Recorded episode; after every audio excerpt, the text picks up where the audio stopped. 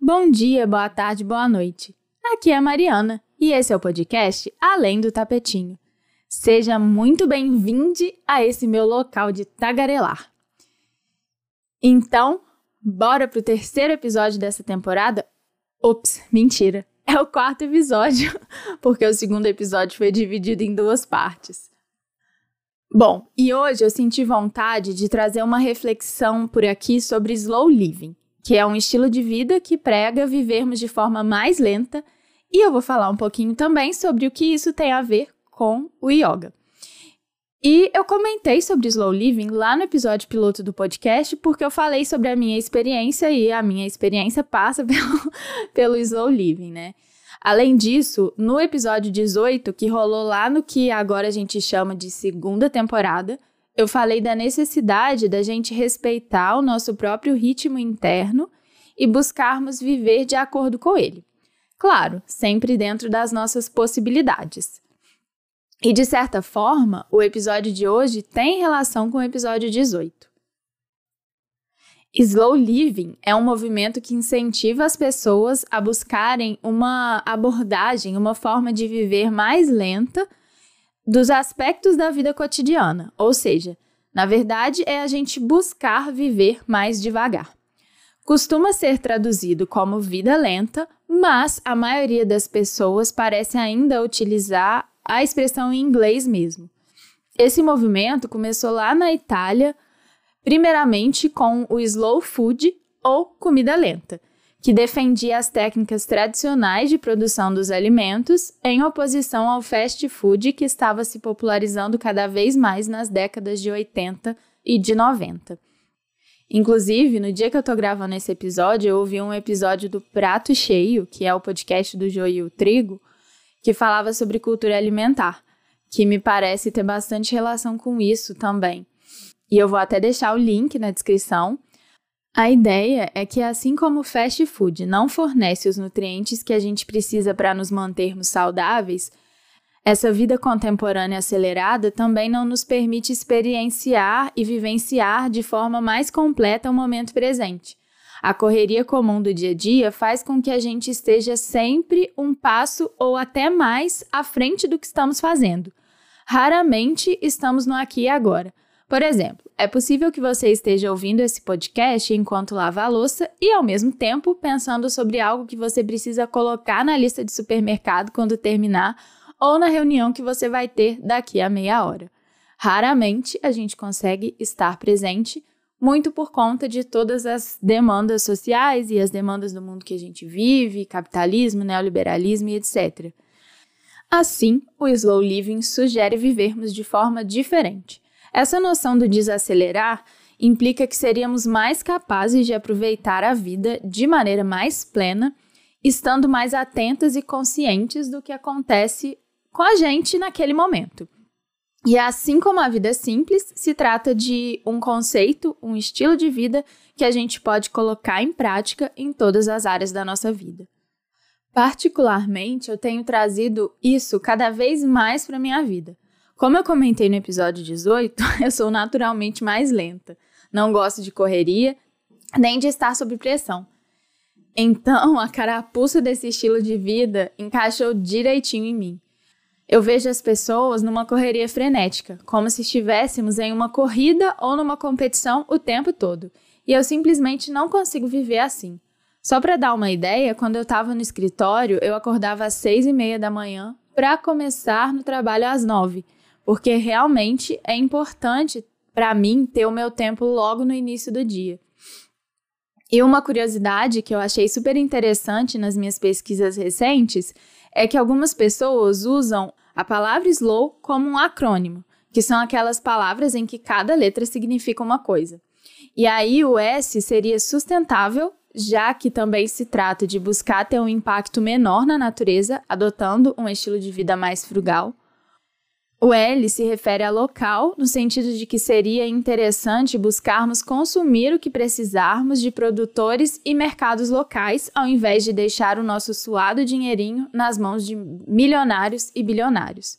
O se refere a orgânico, incentivando evitar produtos geneticamente modificados e até produzidos em massa. E por fim, o W, que seria whole, palavra que pode ser traduzida como integral ou saudável, significando buscar também produtos não processados. Claro, embora muito massa, esse acrônimo de certa forma reduz toda uma filosofia de vida a uma forma de consumo, o que para mim não parece fazer muito sentido.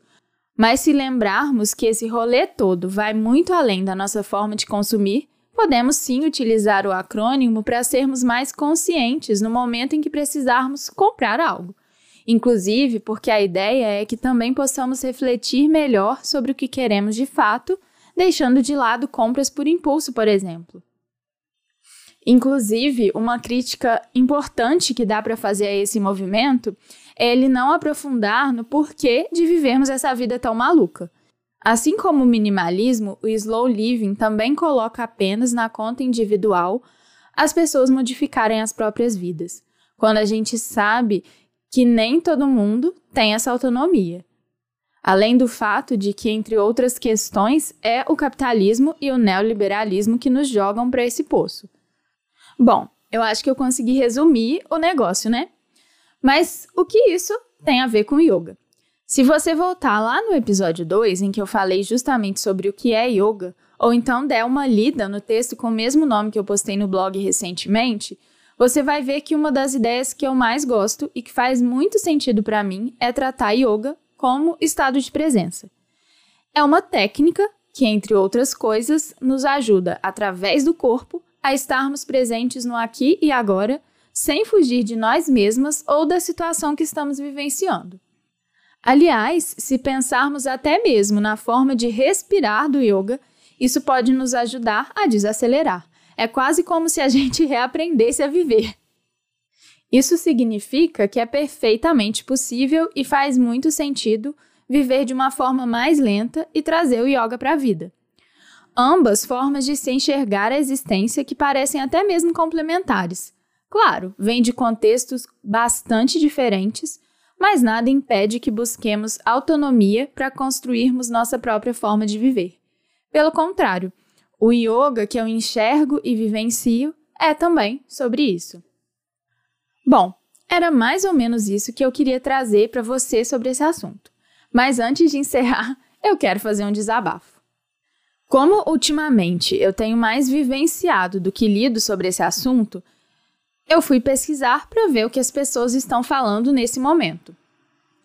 E qual não foi a minha tristeza quando eu vi que os textos mais recentes são super parecidos e falam sobre como a pandemia nos obrigou a uma, abre aspas, pausa coletiva. Bem naquele estilo lado bom desse caos. Não sei se é o meu viés de ficar sempre desconfiada desse tipo de discurso, mas me causou muito incômodo. São tantas críticas possíveis, e só para citar duas. Primeiro, quem foram as pessoas que puderam pausar? E segundo, estamos vivendo uma pandemia. Essa suposta pausa coletiva foi boa para bem poucas pessoas. Agora sim, é isso por hoje. Lembrando que estamos na terceira temporada do podcast, com episódios saindo toda primeira e terceira quinta-feira do mês até dezembro. Se quiser me seguir nas redes sociais, eu tô no Twitter, no arroba Além do Tapetinho, e no Instagram, nos arrobas além do tapetinho.pod e yoga.marimendes. Lembrando que você pode ouvir o Além do Tapetinho em vários agregadores de podcasts e no meu site. Se quiser entrar em contato comigo, é só mandar um e-mail para mariana@além-do-tapetinho.com.br ou então me mandar mensagem pelas redes sem esperar que eu responda no mesmo dia, porque ultimamente assim, tinha entrado no Instagram no sábado e só foi entrar de novo na quarta, terça-feira. Então, eu vou adorar receber um feedback, vou adorar receber um alô seu. E é isso aí. Um beijo e até o próximo episódio. Você ouviu o Além do Tapetinho para refletir sobre a vida e o que mais surgir no caminho. Para saber mais, acesse alemdotapetinho.com.br e nos siga em nossas redes sociais.